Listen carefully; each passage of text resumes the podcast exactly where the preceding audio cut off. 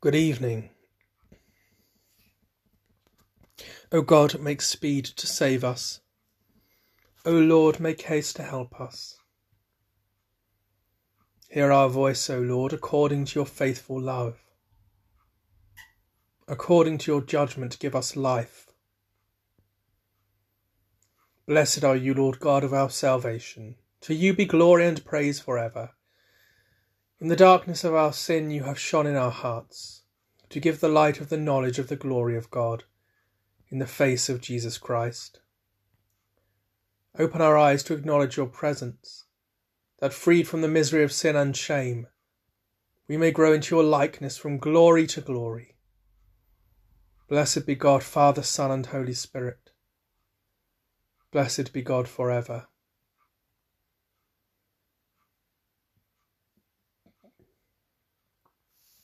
Lord Jesus, think on me, and purge away my sin. From earth-born passions set me free, and make me pure within. Lord Jesus, think on me, with many a care oppressed. Let me thy loving servant be, and taste thy promised rest. Lord Jesus, think on me, nor let me go astray. Through darkness and perplexity, point thou the heavenly way. Lord Jesus, think on me, that when the flood is past, I may the eternal brightness see, and share thy joy at last.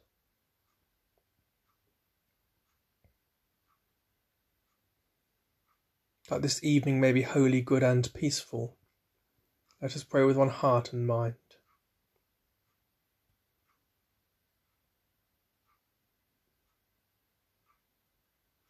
As our evening prayer rises before you, O God, so may your mercy come down upon us, to cleanse our hearts and set us free to sing your praise, now and forever.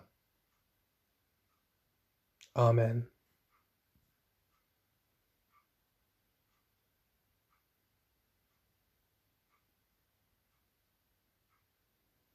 Psalm 74 Arise, O God, maintain your own cause.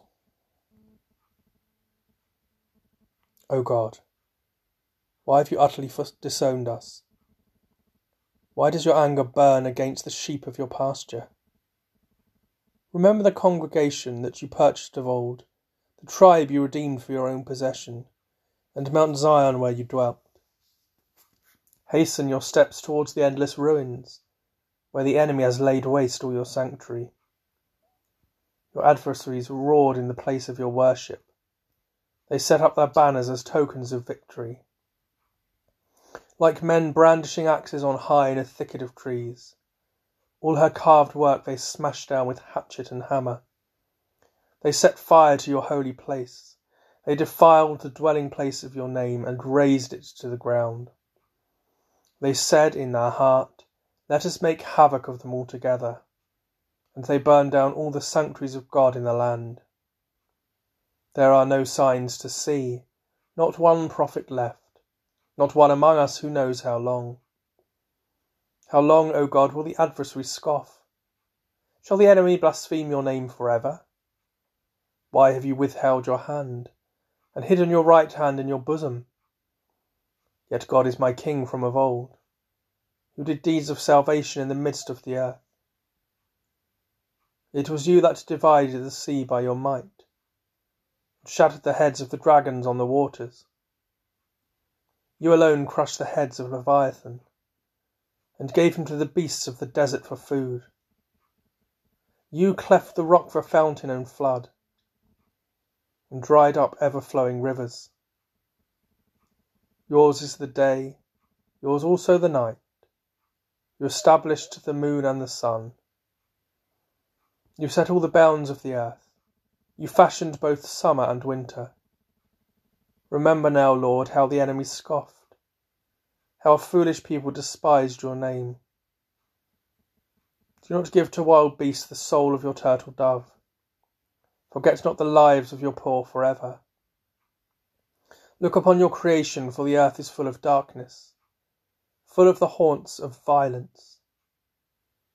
Let not the oppressed turn away ashamed, but let the poor and needy praise your name. Arise, O God, maintain your own cause. Remember how fools revile you all the day long. Forget not the clamour of your adversaries, the tumult of your enemies that ascends continually. Glory to the Father, and to the Son, and to the Holy Spirit, it was in the beginning, is now, and shall be for ever. Amen. Arise, O God, maintain your own cause. Redeeming God, renew your broken people with your Holy Spirit, that they may walk your narrow way and greet your coming dawn. In Jesus Christ our Lord. Amen.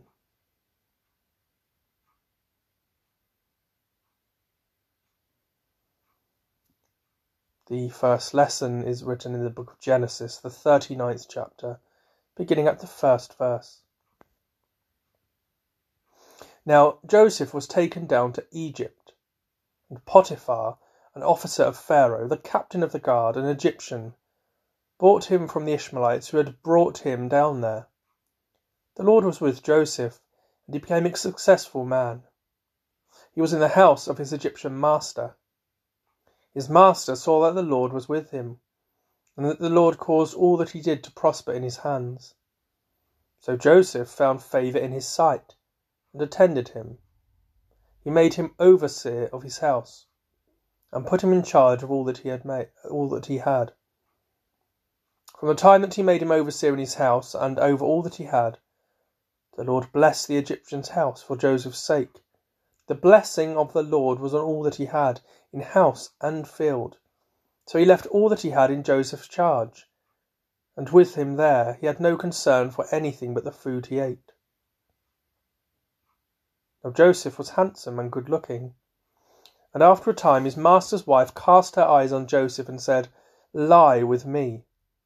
But he refused and said to his master's wife, Look, with me here my master has no concern about anything in the house, and he has put everything that he has in my hand. He is not greater in this house than I am, nor has he kept back anything from me except yourself, because you are his wife. How then could I do this great wickedness and sin against God? And although she spoke to Joseph day after day, he would not consent to lie beside her or to be with her. One day, however, when he went into the house to do his work, and while no one else was in the house, she caught hold of his garment, saying, Lie with me. But he left his garment in her hand and fled outside and ran. When she saw that he had left his garment in her hand and fled outside, she called out to the members of her household and said to them, See, my husband has brought among us a Hebrew to insult us he came in to me to lie with me, and I cried out with a loud voice. And when he heard me raise my voice and cry out, he left his garment beside me and fled outside. Then she kept his garment by her until his master came home, and she told him the very same story, saying, The Hebrew servant whom you have brought among us came in to me to insult me, but as soon as I raised my voice and cried out, he left his garment beside me and fled outside. When his master heard the words that his wife spoke to him, saying, This is the way your servant treated me, he became enraged. And Joseph's master took him and put him into the prison, the place where the king's prisoners were confined. He remained there in prison. But the Lord was with Joseph and showed him steadfast love. He gave him favour in the sight of the chief jailer. The chief jailer committed to Joseph's care all the prisoners who were in the prison, and whatever was done there, he was the one who did it. The chief jailer paid no heed to anything else that was in Joseph's care, because the Lord was with him, and whatever he did, the Lord made it prosper. Here ends the first lesson.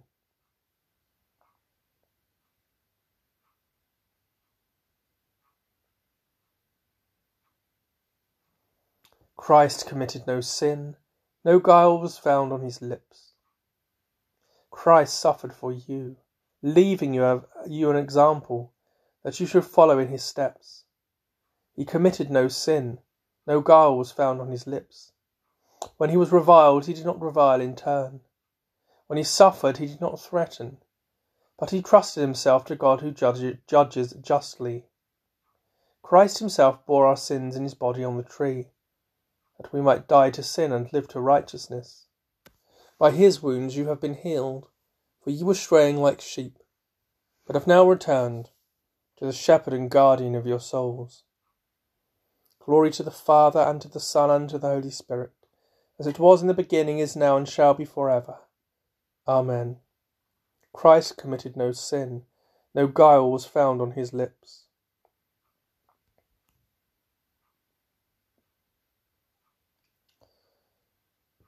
The second lesson is written in the letter to the Galatians, the second chapter, beginning at the eleventh verse.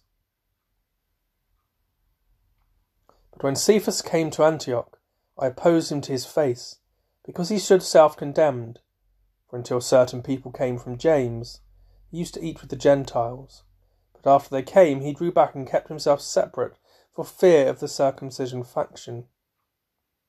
And the other Jews joined him in this hypocrisy so that even Barnabas was led astray by their hypocrisy.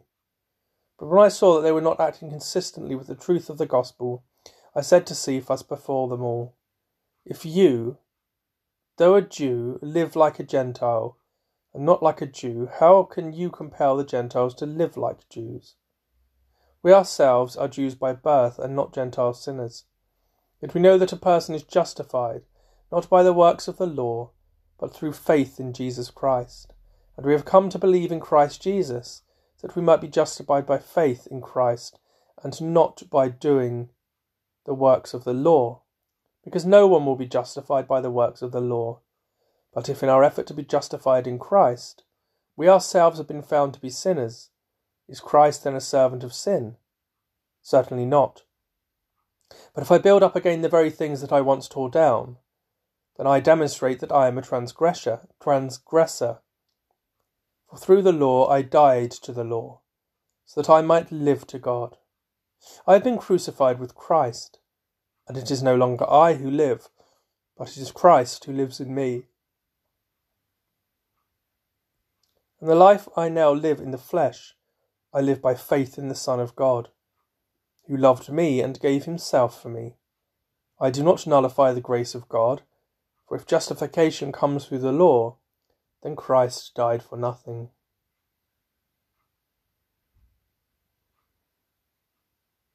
Here ends the second lesson.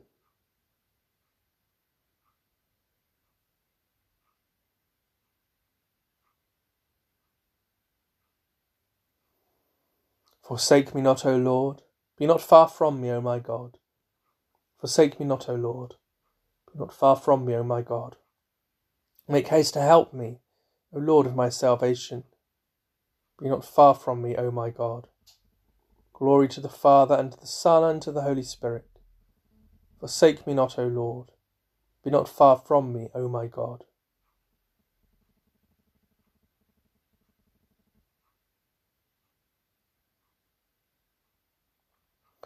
Come, let us return to the Lord, for our God will richly pardon. My soul proclaims the greatness of the Lord. My spirit rejoices in God my Saviour. He has looked with favour on his lowly servant. From this day all generations will call me blessed. The Almighty has done great things for me, and holy is his name. He has mercy on those who fear him, from generation to generation. He has shown strength with his arm, and has scattered the proud in their conceit casting down the mighty from their thrones, and lifting up the lowly. He has filled the hungry with good things, and sent the rich away empty. He has come to the aid of his servant Israel, to remember his promise of mercy, the promise made to our ancestors, to Abraham and his children forever. Glory to the Father, and to the Son, and to the Holy Spirit, as it was in the beginning, is now, and shall be forever. Amen. Come, let us return to the Lord, for our God will richly pardon.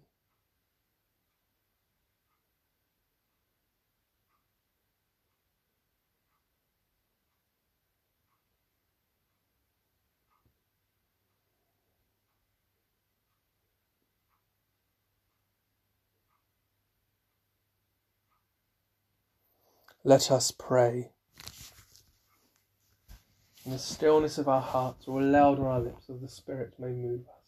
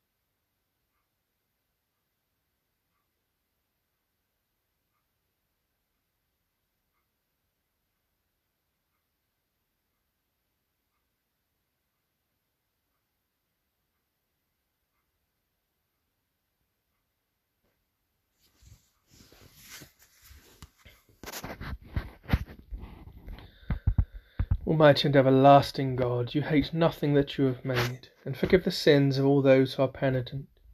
Create and make in us new and contrite hearts, that we, worthily lamenting our sins, and acknowledging our wretchedness, may receive from you, the God of all mercy, perfect remission and forgiveness, through Jesus Christ, your Son, our Lord, who is alive and reigns with you in the unity of the Holy Spirit, one God now and for ever. Amen. Trusting in the compassion of our God, let us pray with confidence as our Saviour has taught us. Our Father, who art in heaven, hallowed be thy name. Thy kingdom come, thy will be done, on earth as it is in heaven.